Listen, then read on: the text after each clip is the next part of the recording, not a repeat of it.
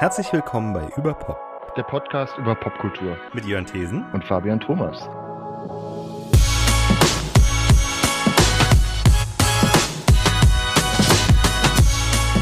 ...120. Hallo und herzlich willkommen bei Überpop. Dieses Mal sprechen Fabian und ich über Fabian, die Verfilmung des gleichnamigen Romans von Erich Kästner. Aber bevor wir das tun, geht es um Dune, der seit gut einer Woche in den deutschen Kinos läuft. Dazwischen zwei Abstecher. Der letzte Marvel-Film, Shang-Chi, und die weniger gut gelungene Verfilmung von Felix Krull. Los geht's!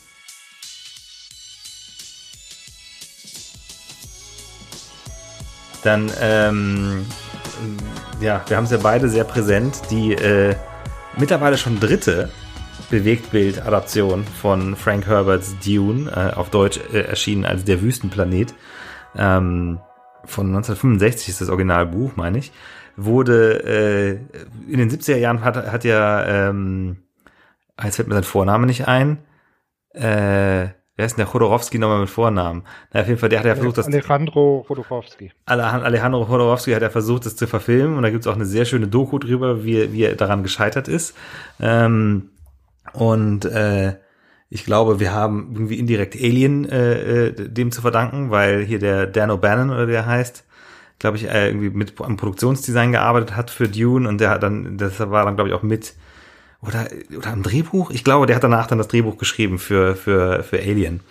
Ähm, und äh, als nachdem das gescheitert ist und ähm, eben äh, sehr äh, unglücklich und ähm, nicht nicht gut aufgenommen äh, die die acht, frühe 80er Jahre, also ich glaube 3, 2, 84, David Lynch Verfilmung von Dune äh, mit äh, Kyle MacLachlan in seiner allerersten Rolle und äh, Sting in einer ähm, äh, Erinnerungs, äh, soll man sagen, einer einprägsamen Nebenrolle als Bösewicht. Ähm, äh, aber den habe ich als, als Teenager irgendwann mal gesehen und ich habe natürlich in den 90er Jahren die Spiele gespielt, die von dem Film und dem den Büchern inspiriert waren.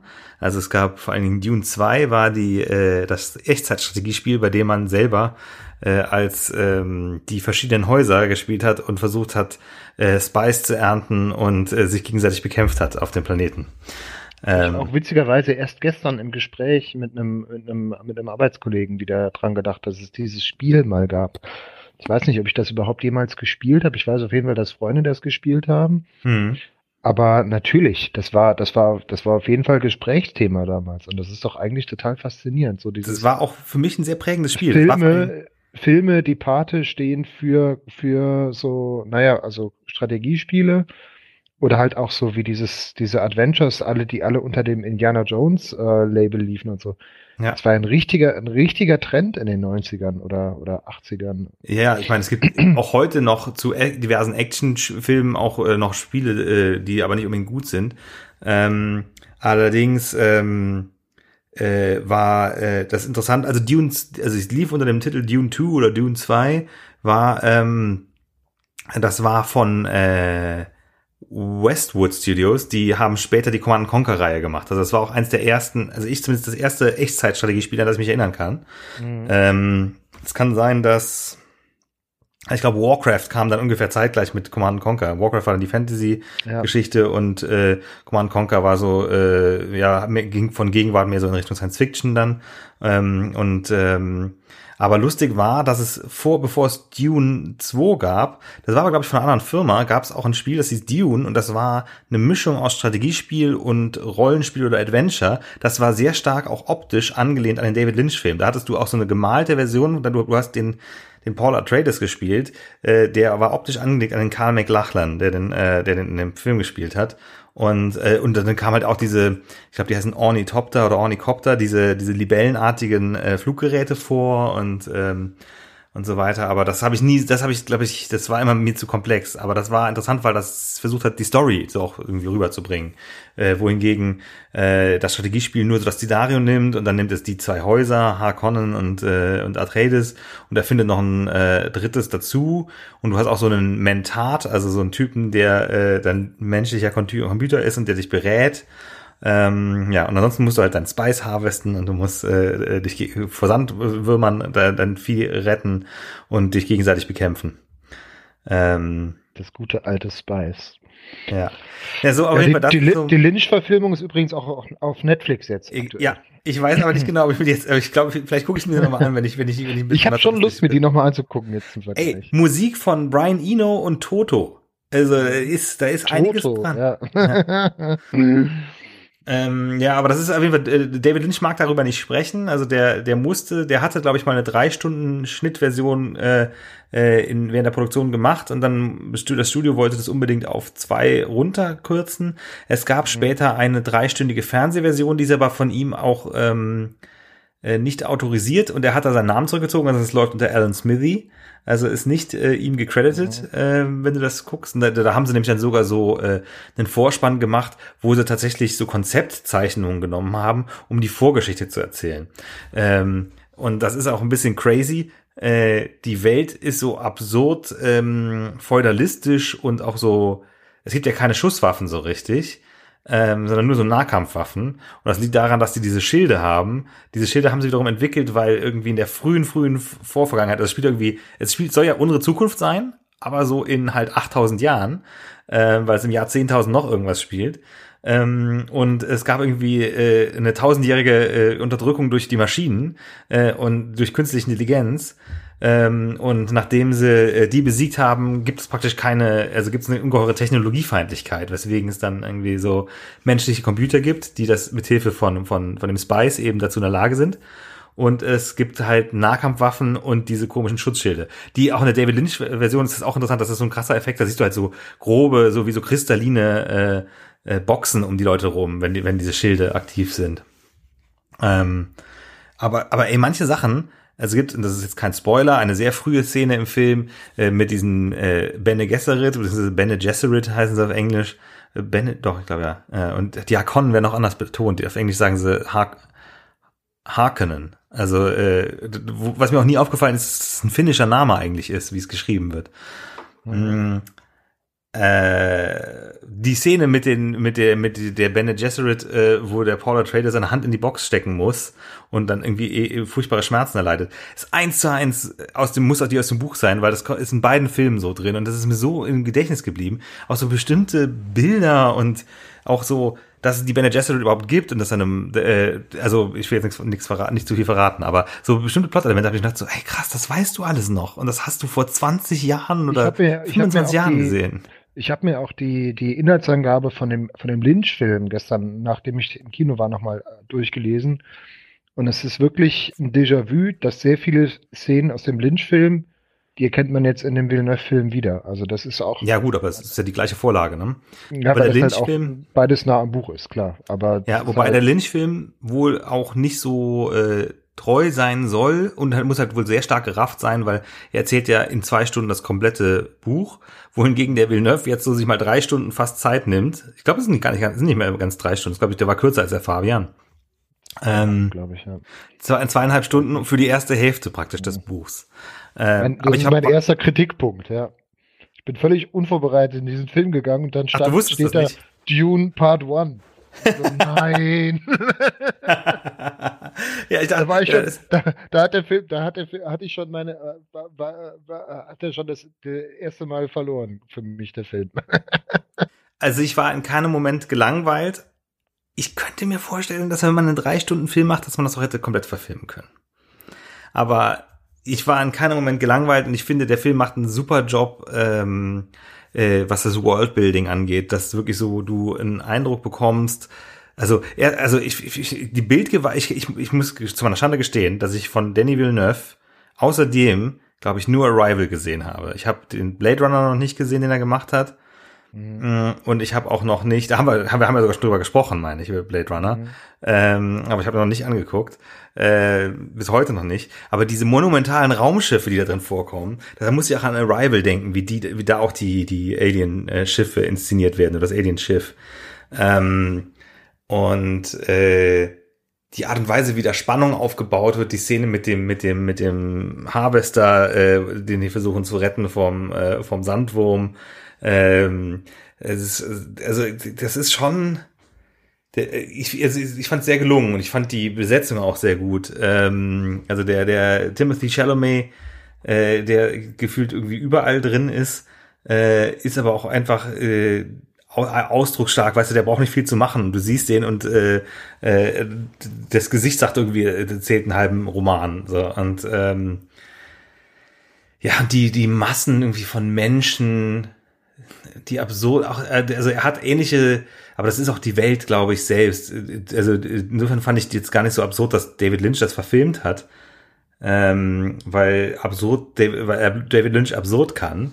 Aber ähm, äh, es ist nochmal anders. Also äh, die, das, das, die Set-Design, also wie diese, diese Stadt einfach so aus glattem, fast aerodynamischem Beton gebaut ist, damit da die Sandstürme so drüber ziehen können und so weiter. Also das ist schon, das, ergibt, das ist eine in sich stimmige Welt. So, also ähm, ja.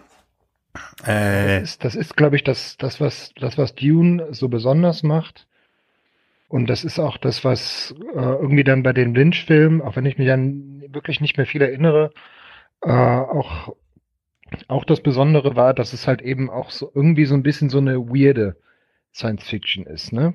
Hm. Also das, was, was mir, was ich am ehesten noch aus dem Lynch-Film erinnere, zum Beispiel, ist dieser, äh, äh der, dieser Onkel von den Harkonnen, die, der Chef des Hauses, der, der immer so schwebt, ne? Der Baron, der, der auch ja diese Pusteln auf dem Gesicht hat. Der ist ja in dem, genau, der ist ja in dem äh, Lynch-Film richtig entstellt. Der ist ja hier bei Villeneuve, ist er ja fast schön anzuschauen dagegen. Aber das ist einfach auch so, der verkörpert so dieses degenerierte oder so, oder verkommen, übersättigte, so total gut. Also, dass einfach diese Welt irgendwie auch so ein bisschen, bisschen drüber ist und ein bisschen kaputt ist. Ich glaube, das würde mich da auch mal interessieren, wie das in dem Buch ist, weil das ja habe ich auch erst viel, viel später jetzt mitbekommen. Man, der Roman, um den es sich jetzt immer dreht, der hat ja auch schon so 600 Seiten. Aber der wiederum ist ja auch nur auf, Auftakt von, einer, von einem, glaube ich, jetzt fünf- oder sechsbändigen Zyklus. Wobei der sechste Band dann nicht mehr von Frank Herbert selber beendet wurde. Aber diese ganze Dune-Welt, das ist ja ein riesiger Fantasy-Zyklus eigentlich geworden. Ja. Ne?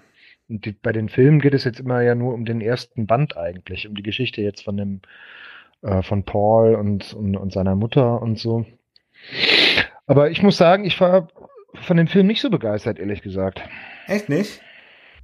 Punkt eins, er ist zu lang und erzählt nur die Hälfte. und ich meine, da ist halt echt die Frage, ob man dem Stoff dann Unrecht tut, weil im Prinzip ist es keine Story, die so wahnsinnig komplex ist. Ne? Nee, ist es auch nicht. Das ist. Äh, das ist vielleicht in dem Roman noch viel detaillierter und viel komplexer oder noch, noch mit mehreren Ebenen. Und das wird so von, von Villeneuve jetzt meiner Meinung nach so runtergebrochen auf so monumentale Bilder, extrem viel Brimborium, so lange, sehr bedeutungsschwangere Sequenzen, die wirklich ausgewalzt werden Natürlich mhm. sind, sind, sind super Bilder dabei und sind auch so, auch diese, äh, gerade diese Bene Gesserit, diese Frauen mit diesen ganz langen Kopfhüten äh, äh, äh, äh auf, an denen so Gewänder dann so runterhängen. Also sieht alles sehr bizarr aus und so.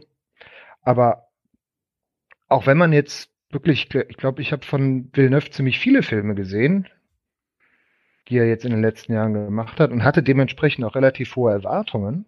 Mhm. Und da hat er mich auch vom visuellen her nicht überzeugt, dass ich jetzt irgendwas gesehen habe, wo ich gedacht habe, wow, was für ein geiles Design, was für ein geiles Raumschiff, was für eine super Einstellung oder so.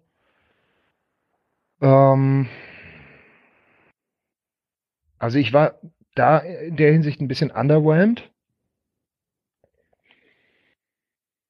Ja. Und ich fand auch die Musik nicht gut. Der ist halt Hans Zimmer, ne? Also so überwältigend oder Überwältigungstaktik. Aber ohne dass, ich hätte mich ja gerne überwältigen lassen, wenn es irgendwie aus meiner Sicht überwältigend gewesen wäre. Aber ich fand es eigentlich ziemlich aufge, aufgeblasen, ziemlich pathetisch, natürlich super Cast. Ich fand eigentlich alle Schauspieler gut, also alle Darsteller gut besetzt. Das ist auch, wenn man, ich habe zuletzt vor, dem Kino noch gesehen, ah, ach stimmt, ach, Stellan Skarsgård spielt auch mit, ach krass, und der und der und der. So, ne, alle möglichen Leute, die man irgendwie so kennt und aus anderen Kontexten auch schon gerne mag. Mhm. Also das ist wirklich gut.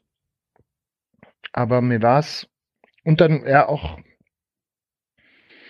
wobei das auch dann ein bisschen die Frage ist, das, das geht halt natürlich auch d'accord mit der, mit der Backstory und auch mit der, mit der Welt, wie Frank Herbert sie entworfen hat.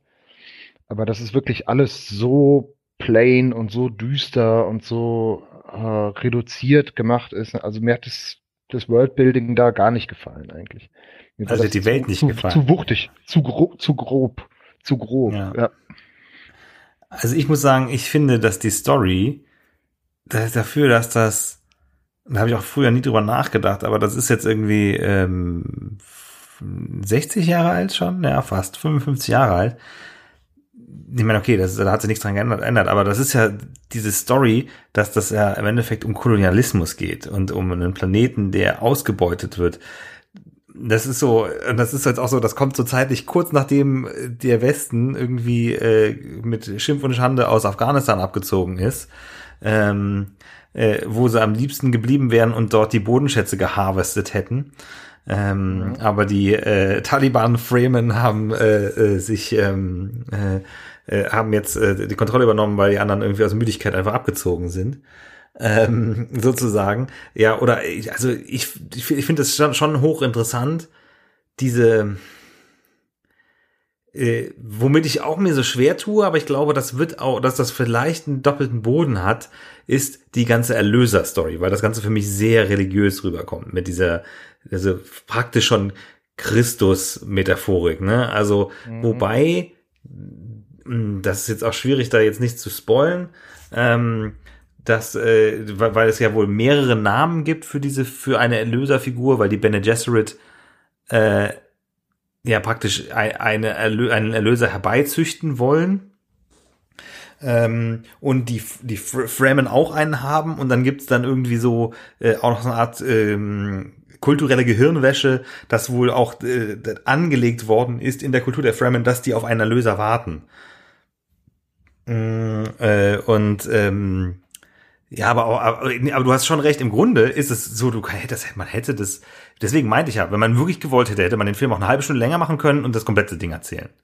Mhm. Äh, aber ich muss sagen, also ich vermute, also ich hatte auch immer Respekt vor dem Buch und habe es bis heute nicht geschafft, das zu lesen. Ich hatte das mal äh, in der deutschen Übersetzung, meine ich, ist mir mal geschenkt worden und ich habe, ähm, ich weiß es nicht, äh, ich kann, kann das versucht habe, es zu lesen. Ähm, aber äh, ich habe, glaube ich, einen Bogen drum gemacht, eben weil es halt auch so so ein Klopper ist und es ist auch wirklich so äh, keine leichte Kost. Und ich glaube, das gehört irgendwie zum Stoff dazu. Also ich finde, also mir hat es gut gefallen. Ich also allein als ich den Trailer gesehen habe, ich hatte, habe den Trailer erst eine Woche vorher gesehen. Wo war ich denn?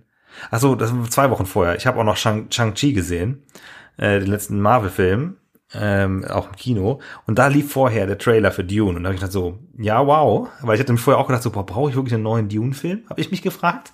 Ähm, mhm. Es gab ja auch äh, vor 20 Jahren auch eine Science-Fiction, Sci-Fi, also vom Sci-Fi-Channel, ähm, eine, gab es gleich zwei Mehrteiler, die auch zu, auf drei verschiedenen, also das Urbuch haben sie da als Mehrteiler ver, ver, verfilmt und dann noch irgendwie zwei Prequels ähm, oder zwei andere Dune-Bücher haben sie dann noch als einen zweiten Mehrteiler ähm, adaptiert. Ähm, irgendwie so 2003, 2000 bis 2003 oder so. Das habe ich bis heute noch nicht gesehen.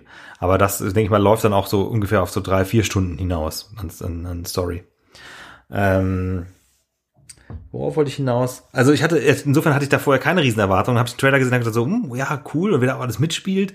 Und, ähm, und vor allen Dingen, war, und das ist ein ähnliches äh, Takeaway, das ich jetzt habe, eine ähnliche Lehre, die ich daraus gezogen habe, oder was ich sagen würde, ist, ähnlich wie Tenet ist das so ein Film fürs Kino. Finde ich. Also ich glaube nicht, dass dieser, Fall, ja. weil der würde so viel verlieren, wenn du den irgendwie auf dem 16 9 Fernseher guckst und dann irgendwie das Bild weiß Gott wie klein, weil es halt ja irgendwie äh, normales Kinoformat ist da wird einfach sowas verloren gehen. Ganz abgesehen davon, dass der Film ja auch, also das ist ein bisschen schade, dass es nicht mehr Möglichkeit gibt, Sachen auch in IMAX zu gucken, weil das ist, der Film hat halt auch, äh, hätte IMAX-Sequenzen, wenn man den IMAX gucken könnte. Ich konnte den Film leider auch nur in 3D sehen. Das war ein Riesenschaden, leider. Ähm, ich habe irgendwie, das ist ganz komisch. Ich glaube jetzt, dass Corona uns jetzt vorübergehend 3D zurückbringt, weil es halt irgendwie den Kinos die Möglichkeit gibt, mehr, ähm, mehr fürs Ticket zu verlangen. Äh, der, der Bond wird auch in 3D rausgebracht. warum? Also bei Dune kann ich es vielleicht noch verstehen, aber ich habe auch wirklich da gesessen und gedacht so, das bringt mir überhaupt nichts. Und ich habe bei ganz vielen Szenen einfach auch nur so flackern und denke mir so, ich würde es lieber ohne sehen. Aber ähm, äh, ja, Fluch des Brillenträgers auch. Ähm, aber äh, ich, also ich würde den Film empfehlen. Also da gehen, glaube ich, unsere Meinungen auseinander. Ähm, ja, und ich wusste, also ich finde es auch schade.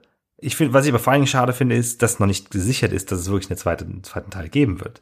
So, der Danny Villeneuve war auch angesagt, dass der Film, ähm, ich überlege gerade, der ist in den USA noch nicht draußen, aber in den USA kommt der parallel auf HBO Max und im Kino raus und das ist Kacke glaube ich, weil äh, dadurch wird der Film weniger einspielen und das könnte halt eben die Fortsetzung gefährden.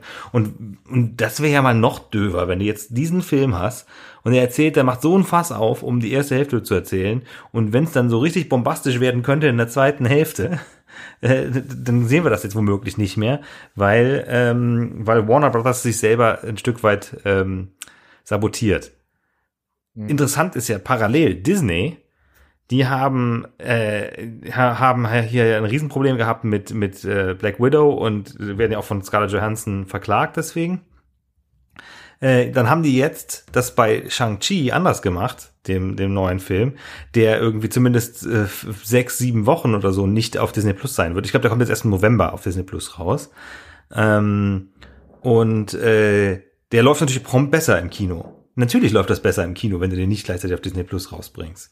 Und sie haben jetzt auch dann gesagt, so ja, dann machen wir das mit den anderen Filmen auch so. Also es wird jetzt kein Film mehr parallel auf Disney Plus rauskommen. Also das wird bei ja, Spider-Man wäre eh nicht auf Disney Plus raufgelaufen, weil das ja von Sony ist, aber aber, hm, aber äh, Eternals zum Beispiel wird auch nicht auf Disney Plus laufen. Oder zumindest erst später.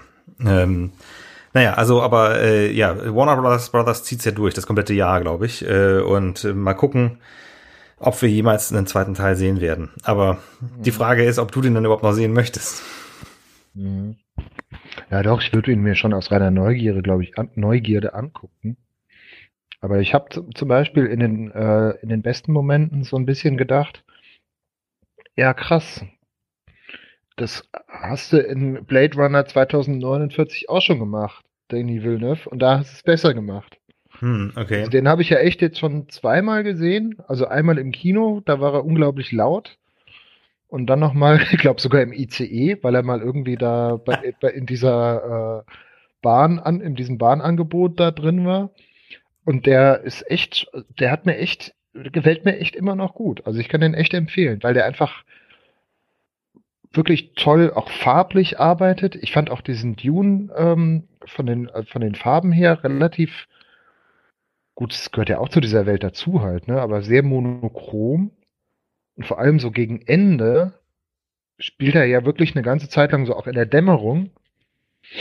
Und ja. ich hatte, ich musste echt damit dagegen ankämpfen, einzuschlafen, weil es dann halt hm. wirklich auch so düster war und dann, und dann halt wieder so kamen so ganz helle Sequenzen dazwischen durch, aber es war immer so ein braun, grau. Ne? Und da gibt es in Blade Runner gibt es halt richtig tolle Sequenzen, wo er durch so dieses, die, die ja auch quasi diese ähm, Bilder vorweggenommen haben, die man so im letzten Jahr auf San Francisco und so gesehen hat, wo so alles so in diesen orangen Nebel getaucht war. Das hast du bestimmt auch gesehen. Mhm. Und da gab es so Sequenzen jetzt, also das war ja aufgrund der, der, äh, der, der, der Waldbrände dann halt in Kalifornien, ne? Und aber genau solche Sequenzen gibt's im Blade Runner 2049. Die hat einfach richtig, das sieht richtig, ja, so im, im, im positiven Sinne fantastisch aus halt, ne? Weil der auch natürlich ein paar Schwächen hat, der Film, aber der, also der hat mich visuell zum Beispiel viel mehr überzeugt. Vielleicht auch einfach, weil er ein bisschen verspielter ist. Und das, ist auch nochmal so ein Punkt, wo ich überlegt habe, ich müsste mir den David Lynch-Film nochmal angucken, weil mir der ähm, diese neue Verfilmung jetzt fast so ein bisschen wie eine zwanghafte Antithese zu dem Lynch-Film vorkam. Hm. Die jetzt bewusst ernsthaft sich mit dem Stoff auseinandersetzt, da wo Lynch vielleicht ein bisschen zu verspielt oder zu abgedreht oder zu sorglos mit dem Stoff ist oder so. Aber das kann ich nicht, also diese, das ist nur so eine Hypothese, das kann ich jetzt nicht richtig belegen. Dafür müsste ich nochmal mir den Lynch-Film einfach angucken.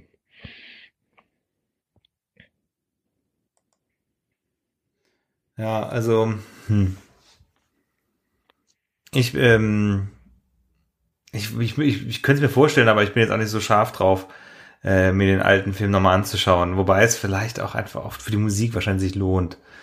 Ähm, und ich weiß, das Ding da auch eine riesen, äh, einen riesen Eindruck hinterlassen hat. Den Charakter, den haben sie so gar nicht äh, in dieser Verfilmung, weil der spielt dann einen anderen Neffen vom Baron Hakon, aber nicht den Neffen, der jetzt hier in dem Film von Dave Bautista mhm. gespielt wird, der auch nicht viel sagt.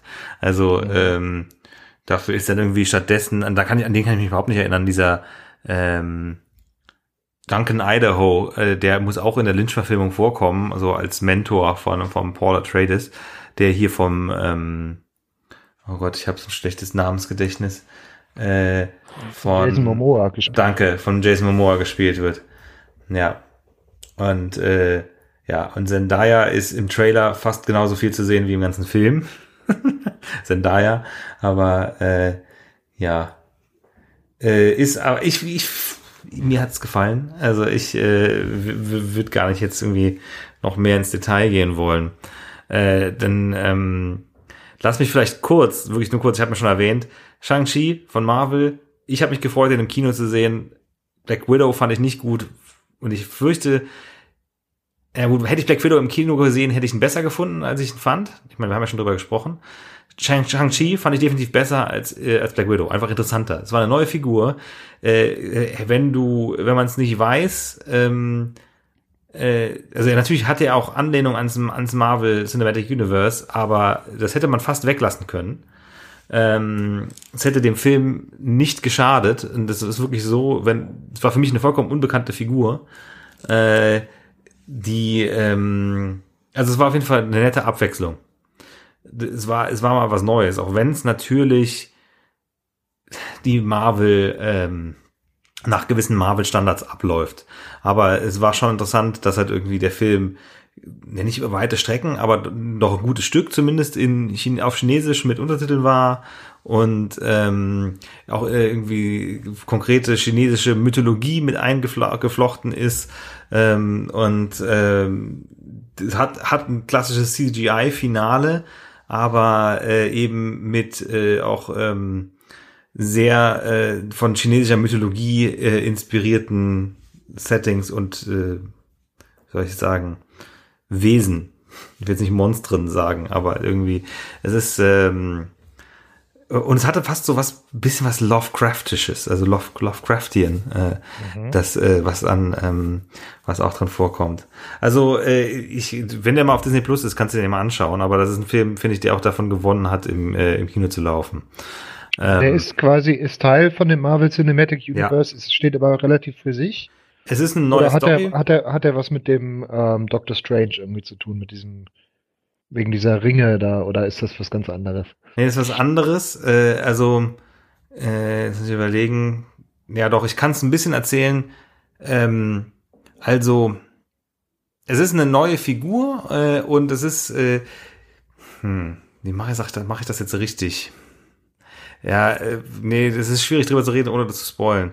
Ähm, aber es ist so, dass die, die, die zehn Ringe kommen als, als, eigentlich ist das auch eine Terror- oder kriminelle Organisation und im Original Iron Man ist eigentlich, sind die zehn Ringe auch die Organisation, die den Iron, die den Tony Stark entführt, wo er dann sich selber befreit und dann mit seinem, äh, das ist der, das, der, aller, der Anfang vom Cinematic Universe, äh, vom Marvel Cinematic Universe sozusagen, in einer, im ersten Iron Man Film. Ähm, und naja, und eigentlich ist der Anführer von den Ten Rings im Comic auch The Mandarin. Aber ich will jetzt nicht, äh, das haben sie, der, der heißt halt hier im Film nicht so. Ähm, und die zehn Ringe sind im Comic auch ursprünglich mal Ringe. Hier hier im, äh, in der Verfilmung werden es mehr so Armreifen. Ähm, aber es ist eine interessante Dynamik, weil äh, es geht äh, um den einen jungen in China geborenen, äh, nach Amerika ausgewanderten ja, Chinesen. Äh, und sein Vater ist eben sein Gegenspieler indirekt im Film. Aber es ist schwer zu erklären, wie es dazu kommt. Also, wobei der Vater schon eigentlich, naja, der ist halt der, der Kopf von dieser Verbrecherorganisation. Aber äh, mehr für mehr, also es ist, es ist einfach anders, weil du hast, es ist eine Origin-Story insofern, aber es ist halt eben neu und es fängt jetzt nicht an damit so, äh, hier, ähm, hallo, ich bin Iron Man und das ist jetzt hier äh, ein Bekannter von mir. Ähm, mhm. Aber äh, der, der Sidekick von ähm, Doctor Strange kommt halt auch drin vor. Der, der Benedict Wong. Mhm. Der den Charakter Wong spielt. Ähm, und noch ein paar andere Figuren, was ich nicht verraten will. Also äh, nicht alle sind wichtig für die Handlung, aber ähm, äh, es ist schon so, es ist, es ist, ich glaube, wenn man jetzt noch gar keinen Marvel-Film geguckt hat, dann sind manche Sachen ein bisschen komisch und man versteht es nicht. Aber ähm, es ist so, dass du als, als Hardcore-Marvel-Fan hast du ähm, halt äh, die, eine gute Mischung aus äh, mal was Neues und damit was zur Abwechslung. Also zumindest fühlt es sich anders genug an, weil es eben auch ein Martial Arts Film so ein bisschen ist. Ähm, und äh, gleichzeitig aber wirst du trotzdem belohnt dafür, so, hey, das erkenne ich wieder und ich weiß, wer das ist und warum das so ist und so weiter und so fort. Ja. Mhm. Magst du, bevor wir dann äh, auf den Fabian kommen, was zum Felix Krull sagen? Ich habe mir, ja, du hast mir ja den Link geschickt von dem von Wolfgang M. Schmidts Filmanalyse, ne? Ja. Ich finde, der bringt es sehr auf den Punkt. Der macht das ja, sehr, ne? sehr gut indem er auch genau diese beiden Filme bespricht. Also das können wir ja gerne verlinken in den Show Notes. Ja. Weil es, weil er, weil er, weil es quasi so zwei Gegenpole des deutschen Films wirklich ausmacht. Richtig. Felix Krull ist einer der späten Romane oder auch der letzte Roman von, von Thomas Mann, den er aber auch schon sehr früh angefangen hat zu schreiben und deren äh, äh, Memoiren erster Teil heißt es. Also der wollte da eigentlich noch weiter dran schreiben. Es ist aber bei diesem ersten Band geblieben. Er erzählt die Geschichte des äh, Felix Krull halt eben, der Sohn eines äh, Schaumweinfabrikanten aus dem Rheingau, glaube ich, ist, der äh, ein legendärer Bankrotteur ist. Und ein Onkel oder, oder sein, sein Pate, Schimmelpriester, schickt ihn dann nach Paris, wo er eine Lehre zum Hotelboy oder zum Hotelpagen macht. Und der schlägt sich dann äh, irgendwie durch mit seinem ganzen Erfindungsreichtum, besorgt sich irgendwelche feinen Klamotten und schmuggelt sich so in die höhere Gesellschaft rein, verliebt sich da, hat aber dann immer das Doppelleben, dass er eigentlich auch noch dieser, dieser äh, Diener und, und Page oder, oder, oder, oder äh, Butler in dem, in dem Hotel ist. Ähm, und dann ähm, gibt da im Prinzip dann am Schluss eine große ähm, das ist ja quasi dann der Auftakt, so wie es eigentlich dann in dem zwei, theoretisch zweiten Band weitergegangen wäre. Er geht auf Welt, er tauscht die Rollen mit einem ähm, Adligen, der unglücklich verliebt ist in eine Frau von, von niederem Stand, mit der er nicht zusammen sein kann. Äh, woraufhin er von seinem Vater gezwungen wird, eine Weltreise anzutreten, aber er will mit diesem Mädchen zusammenbleiben und bietet dann eben Felix, Felix Krull an, in seinem Namen diese Weltreise als ähm, Marquis de Venosta zu unternehmen und mhm. dann nach Portugal und nach ähm, Südamerika weiterzureisen. So dieses Gespräch zwischen den beiden bildet den Auftakt von dem übrigens, äh, also von Detlef Buck zusammen mit Daniel ja. Kehlmann. Äh, Echt absurd, Film. oder? Was auch der Wolfgang Maria Schmidt ja ganz gut äh, ausführt, ist, dass Deadlift Book offenbar ja auch, was mir auch völlig entgangen war oder was ich verdrängt habe, die Vermessung der Welt von Kehlmann verfilmt hat. Habe ich nicht gesehen, aber. Wo äh, offenbar äh, Daniel Kehlmann äh, die Daniel Kehlmann offenbar dann doch so gut gefallen hat, dass er sich nicht hat nehmen lassen, dann auch weiter mit Detlef Book zusammenzuarbeiten und dieses Drehbuch das, zu verfassen. Genau. Und es, naja, es ist, und es setzt in Paris ein. Die, diese beiden äh, jungen Herren unterhalten sich im Café und in diversen Rückblenden wird dann eben halt diese Geschichte von Felix Krull erzählt, die ich gerade kurz wiedergegeben habe. Und es ist ein einziges auf Hochglanz poliertes, äh, in Zuckerguss getauchtes Kostümfilm Feuerwerk. Und Kitsch hoch drei durch die Mangel gedrehtes Kostümfilm Feuerwerk, ja, mit auch mhm. einer Garde an deutschen Film- und Fernsehsternchen. Unter anderem Liv Lisa Fries, die man ja aus Babylon Berlin kennt, spielt im, ah, ja. im Prinzip genau dieselbe Rolle, die sie auch in Babylon Berlin spielt. Irgendwie so ein keckes, ja. keckes, äh, keckes, freches Mädchen so, ne? Ja und diverse andere Leute, also immer, wenn irgendwie, wenn es an einen neuen Ort geht, kommt irgendeiner in einem Vorhang, Vorhang vor, den man aus irgendeinem Fernseh, deutschen Fernsehfilm oder so kennt. So ist es so kommt es einem wirklich vor. Und ja, also man kann es wirklich, man kann wirklich dem folgen, was, was, was, was Wolfgang Schmidt da sagt. Es ist, es hat wenig Tiefgang. Es ist da, wo, äh, äh, wo, wo, wo Thomas Mann irgendwie so diese feine Ironie und dieses, dieses, dieses ganz, dieses, dieses, dieses Spöttische auch hat. Da ist es einfach nur platt und ausgewalzt und äh, auch von den, von den Figuren her. Es gibt eigentlich auch keine, keine, keine, keine Tiefe in der, in der Darstellung oder in der, in der, in der, in der, in der, in der Charakterzeichnung, die irgendwie da auch so ein bisschen diese Doppelbödigkeit von dem Roman sehr enttäuschend. Auch nicht mal so als, als Komödie, die man mal so wegguckt, weil es einfach auch zu, ähm, man ärgert sich dann eher. Weil es wirklich nicht so, ähm, auch nicht auf eine einfach, sondern auch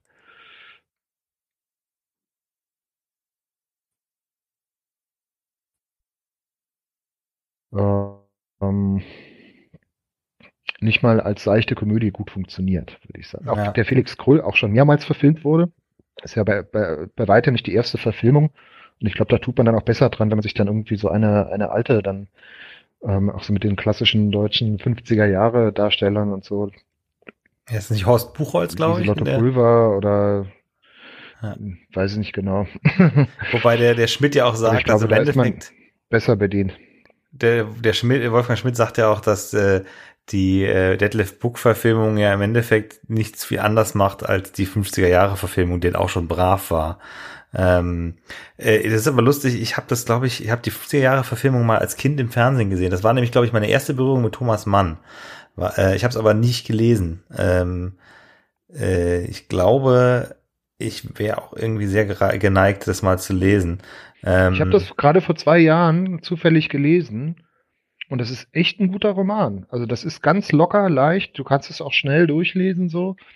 Und es ist halt eben, es ist super unterhaltsam, aber trotzdem hast du das Gefühl, du wirst nicht irgendwie unter deinem, unter deinem Niveau oder unter deinen Möglichkeiten gehalten, so als Leser. Es ist trotzdem literarisch gut, aber äh, auch einfach witzig und spannend zu lesen und, und, und gut und, und auch mit einer sehr einfach brillant geschrieben, so, ne, wie halt Thomas Mann so äh, formvollendet äh, äh, geschrieben hat. Ah, das ist ja auch so in Einzelteilen erschienen, dass irgendwie der, der Kindheitsband irgendwie von den 20ern erschienen ist. Und äh, der dann irgendwie erst, äh, also der hat schon irgendwie 13, 14 angefangen, da dran zu schreiben und hat dann mhm. erst abgeschlossen, erst äh, bis 54. Ja. Ich habe immer gedacht, so, das ist irgendwie ja so ein, so ein, so ein, so, so trivial oder das ist irgendwie so ein Quatsch, so, so, so, ein, so, so ein Nebenprojekt oder so, aber es ist wirklich einfach ein richtig guter, ähm, Schelmenroman. Unterhaltsamer Roman, der auch, und Schelmenroman, genau, der auch so ganz im Kontrast, glaube ich, glaube, da wollte Thomas Mann dann auch ein bisschen weg von dem Dr. Faustus, den er dann kurz davor geschrieben hat, der ja wirklich auch sehr düster ist und wo es so um die ganze deutsche Tragödie geht und diesen Teufelspakt von diesem, diesem Musiker. Also der ist ja wirklich eher eher ähm, düster und tragisch. Ja. Ach, ich ja. gerade, es gab auch mal einen Fernsehmehrteiler, den sehe ich mich gerade hier auf DVD. Drei DVDs, fünf Teile. Von, ja, wann ist das denn? Ähm, ich kann nicht erkennen. Weil es, und es gibt die, die, die Verfilmung mit Horst Buchholz. Ich bin gerade auf Amazon, habe nämlich gerade nach, nach dem Buch gesucht. Mhm. Ähm, von wann ist der denn? Die DVD ist von 2013, das heißt aber nichts. Hm. Hochinteressant.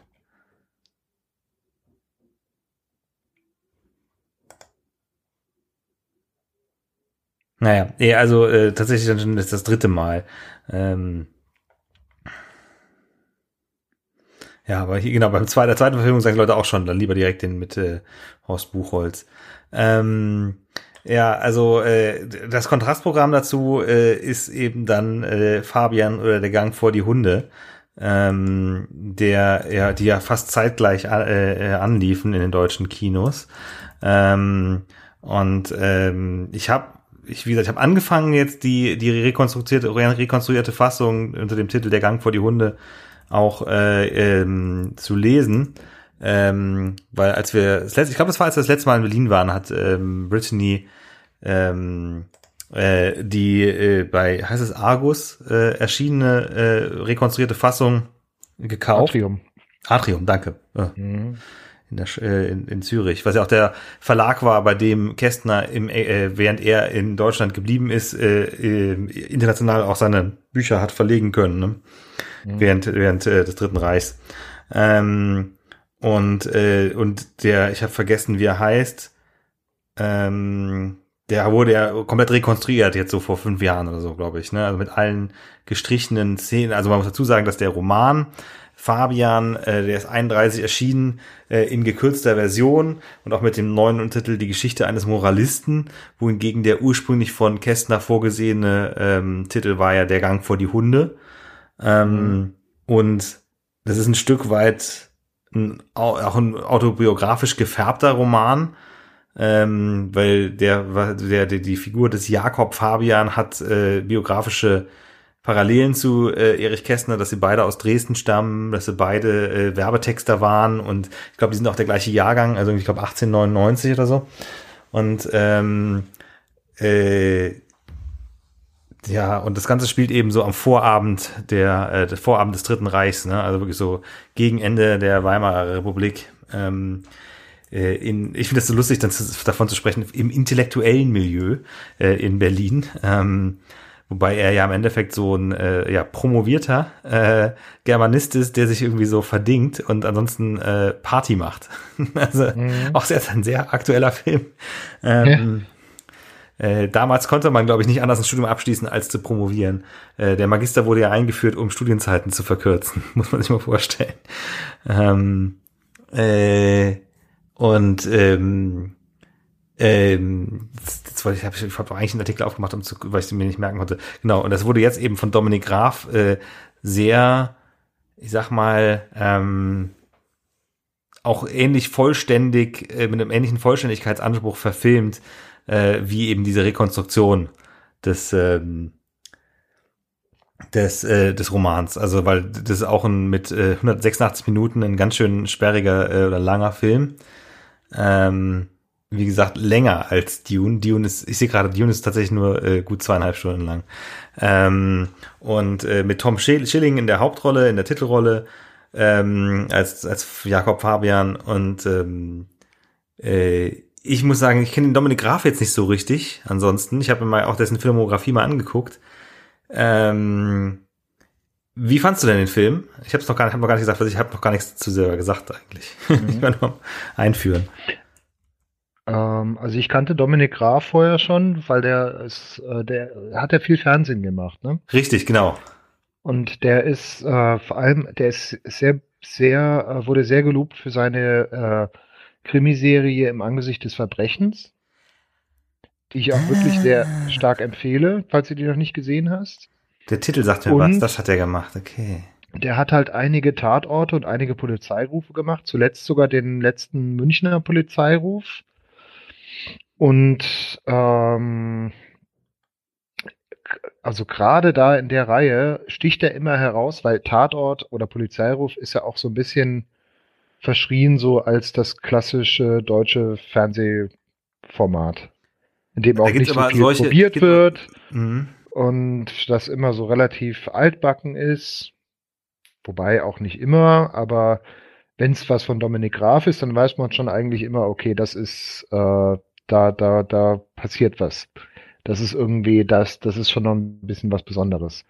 Und das hat mich jetzt auch in, in dem neuen Film dafür eingenommen, dass es einfach ein, weil ich glaube, ich habe im Kino, ich weiß nicht, ob ich im Kino was von Dominik Graf gesehen habe, mal, oder was der so ansonsten an Kinofilmen gemacht hat. Aber er macht, er hat halt eben ein Stilprinzip, was unverkennbar ist, hm. indem er so ganz schnell, ganz schnelle Schnitte hat, ganz viel montiert, wobei das hat er jetzt in dem Fabian noch eher gemacht als in den anderen Filmen, die ich, den ich, die ich kannte. Viel mit Handkamera filmt, immer sehr unruhig, sehr grobkörnig, nicht irgendwie schön oder ähm, auf äh, irgendwelche so so äh, die die den den die die, die den Bildausschnitt irgendwie äh, fein säuberlich ausgewählt oder so immer sehr rough so mitten rein mhm. und das kommt dem äh, dem Stoff einfach super zu Pass. Mhm.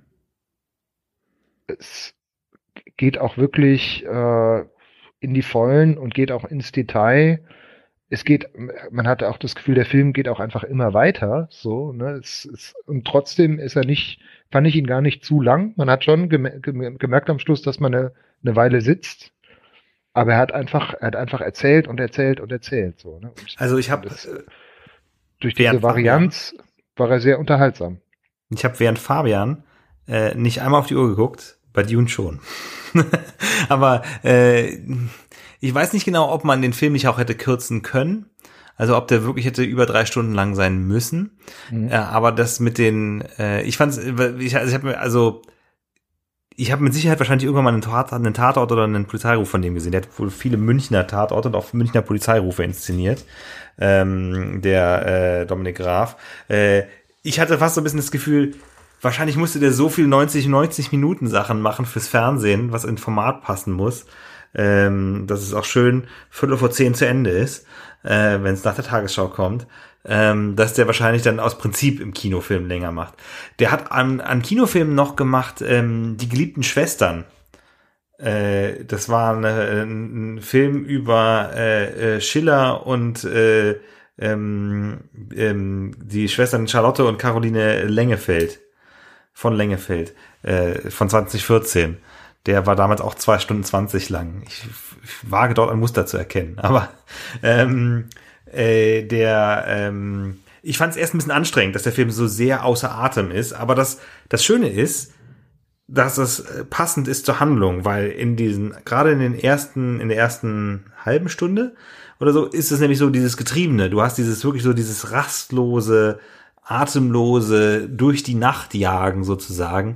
Und da hast du diese krassen Schnitte und dann auf einmal holt er natürlich viel Luft und dann nimmt er sich auch die Zeit, die er braucht. Ähm, mhm. äh, ich muss sagen, ich finde es, ähm, ich fand es ungeheuer, also ich finde auch den Film, würde auf jeden Fall auch sehr dringend empfehlen. Äh, sehr, ähm, die, äh, ich, ich war hin und her gerissen, was die Nutzung der Erzählstimmen angeht weil das eigentlich so eine typische Krücke ist der Literaturverfilmung. Ähm, und das traut sich ja auch kaum einer. Ähm, äh, also du hast es ja meistens, wenn du eine Ich-Erzählung hast, dann hast es, dann ist es so, dann ist es das ultimative Billige, was du machen kannst, ist, dass du einfach den, den, die, die Hauptfigur einen inneren Monolog führen lässt und dann kannst du ja dann direkt ein Hörbuch hören. Dann hast du, also dann wird nicht mehr gezeigt, sondern nur noch erzählt, also äh, kombiniert. Und hier hast du halt ähm, schon durch den allwissenden Erzähler, der äh, aber ja hat eben äh, ich weiß nicht genau, ob ich jetzt genug Ahnung von neuer, von Literaturwissenschaft habe und von Literaturgeschichte, um jetzt was zu sagen in Bezug auf neue Sachlichkeit, aber es sind ja relativ einfache Sachen, die da erzählt werden. Äh, die, die, die, die, äh, aber es ist schon mal noch ein Mehrwert, der da gestiftet wird. Äh, das, es gibt eine männliche und eine weibliche Erzählstimme, die aus dem Off das so wie, als wäre es so ein Kommentar zu dem, was passiert. Äh, aber es ist eben nicht so, er dachte, er dachte, er dachte, sondern ähm, mir fallen jetzt gar keine Beispiele mehr dazu ein. Aber allein der Schluss wird dadurch halt auch aufgelöst, so, damit es irgendwie, äh, damit klar ist, was passiert. Ähm, aber man, ich finde, es ist, äh, es ist, es ist keine Krücke, die dir irgendwelche Informationen irgendwie äh, mit dem Löffel äh, ein, ein ähm, trichtert, äh, ähm, die dir ähm, dich füttert, sondern es ist äh, in, äh, in den meisten Fällen ist es irgendwie ein, ein Zugewinn, der eben die Ironie äh, die der auch der der Roman äh, dem Roman innewohnt äh, rüberbringt, mit der also äh, Kästner ähm, das alles beschreibt oder auch die auch ja, der ja. Wortwitz, ne? Also der das wird damit genau. erhalten. Es ist halt einfach so die die die Erinnerung daran, dass es einfach auch glaube ich einfach dann der der Kästner Roman im Hintergrund steht und es wird ja auch punktuell halt wirklich nur eingesetzt für mich war das immer so ein bisschen so ein Anker, wenn dann mhm. mal diese Erzählstimme mal wieder kam, auch das nochmal so ein bisschen zu, zu, zu erden auch. Und es ist halt auch ein Stilmittel unter, unter, unter mehreren gewesen, ne? weil es ja auch in der Mitte des Films eine schöne Szene gibt, die wie so ein Stummfilm funktioniert, ne? wo dann so Stimmt. Zwischentitel eingeblendet werden. Ja. Das fand ich auch sehr, sehr schön. Irgendwie einfach so dieses, diese spielerische Herangehensweise. Und halt dann eben das ganze Dokum dokumentarische Material, natürlich auch seine totale Berechtigung hat. Das war mir teilweise manchmal ein bisschen zu viel. Hätte es nicht, hätte an manchen Stellen nicht unbedingt gebraucht, aber natürlich hat es das auch nochmal so ein bisschen in den historischen Kontext natürlich reingebracht. Was ich schon zu, zu mehreren Leuten ähm, gesagt habe, was wirklich für mich das Entscheidendste bei dem Film ist, ist, dass ich es selten erlebt habe, dass ein Film was Historisches so gegenwärtig erzählt. Weil du vielleicht bis auf die, also natürlich siehst du es an der, an der, an der Ausstaffierung und an den, an den, an, an, der, an, der, an der Kleidung, die die Leute tragen, dass das nicht jetzt spielt. Aber durch die Art, wie der Film gedreht ist und wie die Leute sich bewegen und, und rumlaufen mhm. und, und, und, und, und, und auch Party machen und so oder irgendwie einfach die Dinge tun, die sie tun, das könnte einfach eins zu eins auch, also es, es, ist, es, es ist sehr nah, es rückt sehr nah an einen ran.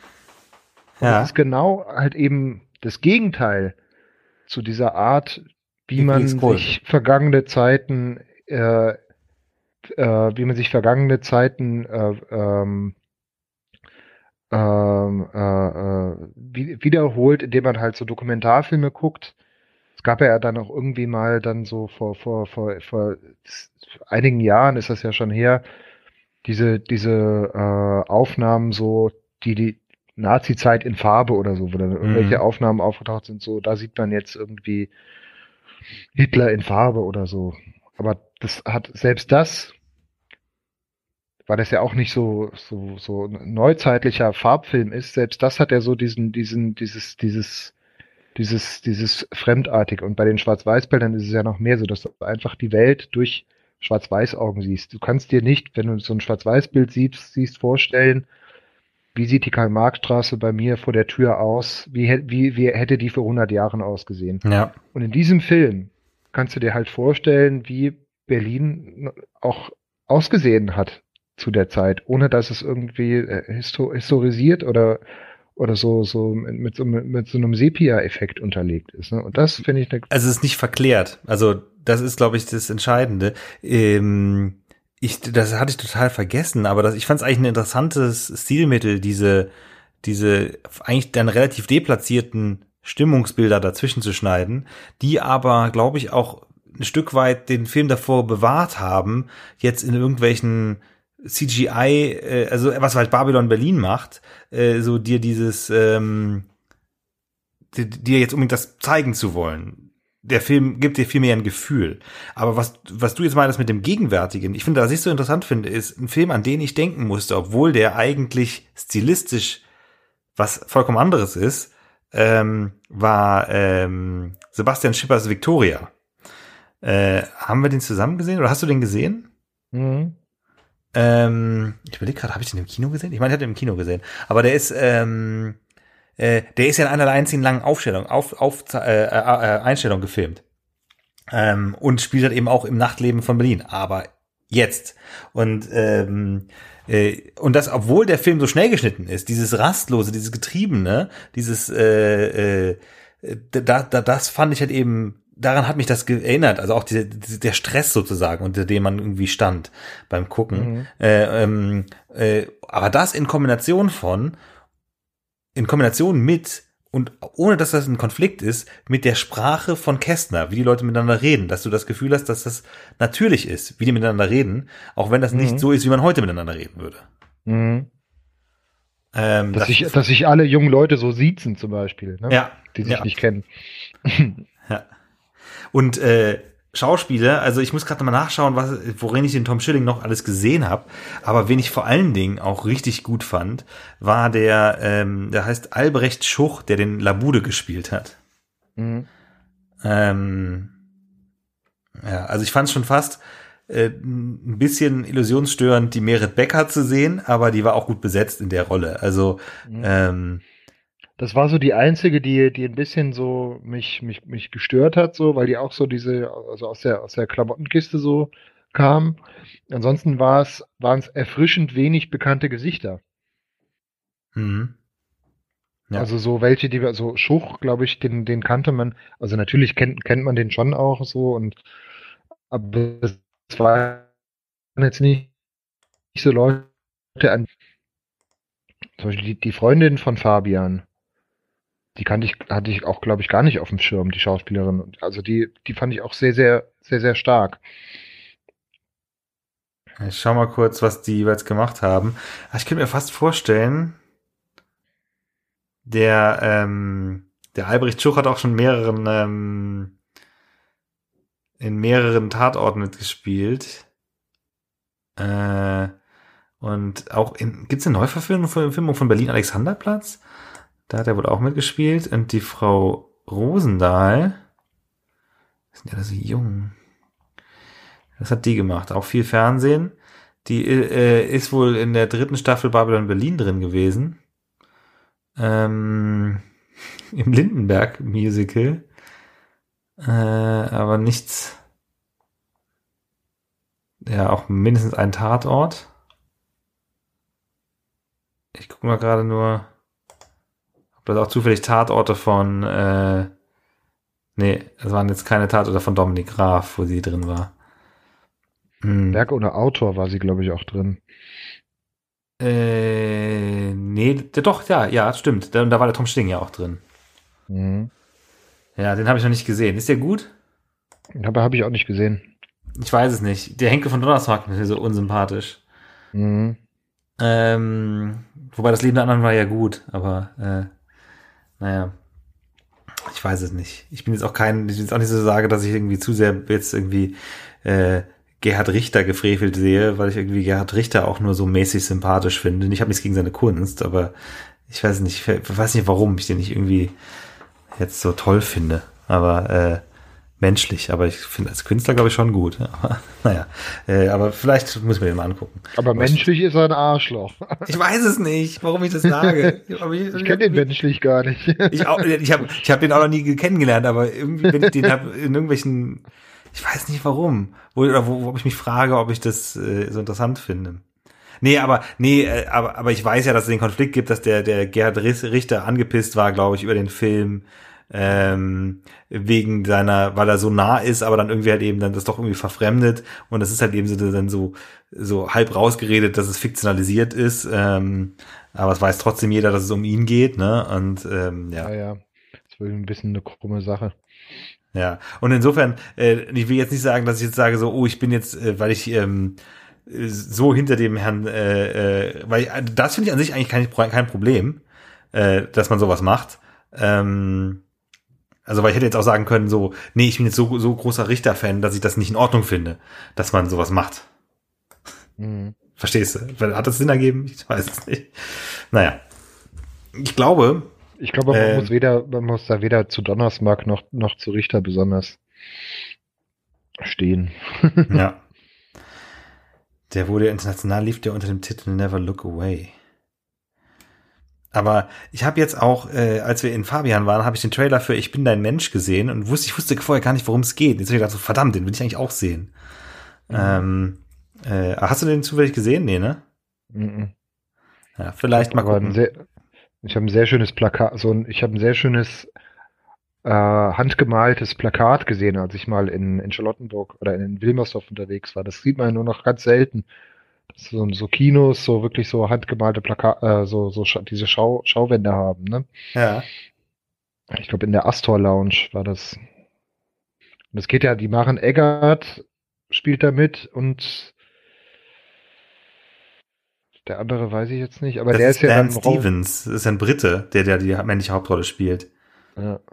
Ähm, also die Titelfigur sozusagen, äh, der hat äh, in, in, ich finde das so faszinierend, dass der Deutsch kann. Äh, das war, war deswegen war ich total überrascht, als ich meine, oh, ist der das? Weil der äh, hat in, ähm, in, in äh, Downton Abbey mitgespielt. Der war im Netflix-Film der, der böse, Anführungsstrichen, Russe.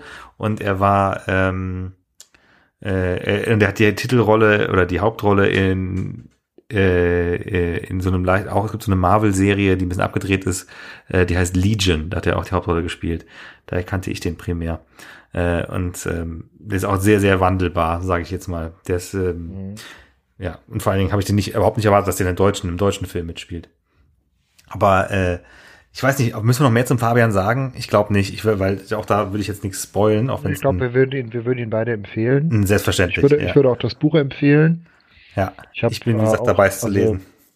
Ich habe ich hab nur die, ähm, die historische Version, die Geschichte des Moralisten.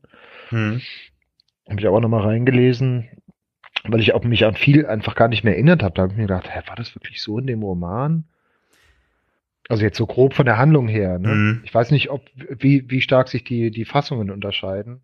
Ich, glaub, ich glaube eher, dass es in den Fassungen so ist, dass der, dass der, dass der ein bisschen derber ist, ne? Mhm. Die, der Gang vor die Hunde und ein bisschen Polamil ist dieselbe und ich hatte die einfach gar nicht mehr so richtig präsent, habe dann noch mal so ein bisschen nachgelesen. Ähm, und es ist einfach, Kästner schreibt einfach auch ganz wunderbar. Das ist also. Ja. Es ist ja wirklich, also neue Sachlichkeit ist ja, ist ja quasi die, die Periode, in der das, in der das ja, äh, zu verorten ist. Ne? Ja, ist, ist, ist Berlin am Alexanderplatz so, auch neue Sachlichkeit? Ja, so eine Mischung. Ne? Ist, ich würde sagen, es ist auch expressionistisch. Hm, stimmt. Okay. Äh, ist, ich, und so typisch modern eigentlich. Es ist so ein moderner Roman in dem Sinne von, dass er so mit filmischen Mitteln arbeitet und mit Montage und so. Aber das ist doch auch ein Stil mit der neuen Sachlichkeit, dachte ich dass man wie so eine Filmmontage hat und so Schnitte. Ja, das stimmt. Aber es ist, äh, also Berlin-Alexanderplatz ist eigentlich nicht zu vergleichen mit, mit Fabian, weil es viel, mhm. ähm, weil es viel äh, krasser ist. So. Also der, Arbeit, der ja. äh, macht so diese, der nutzt diese, diese Mittel halt viel, naja, expressionistischer halt eben. Also ja, das ist so ein bisschen. Das ist so eine du, du wirst eher so ein bisschen vor den Kopf gestoßen dadurch. Oder das hat dann so oft auch so einen biblischen Ton und so. Hm. Das war auch ein ganz toller Roman. Ja.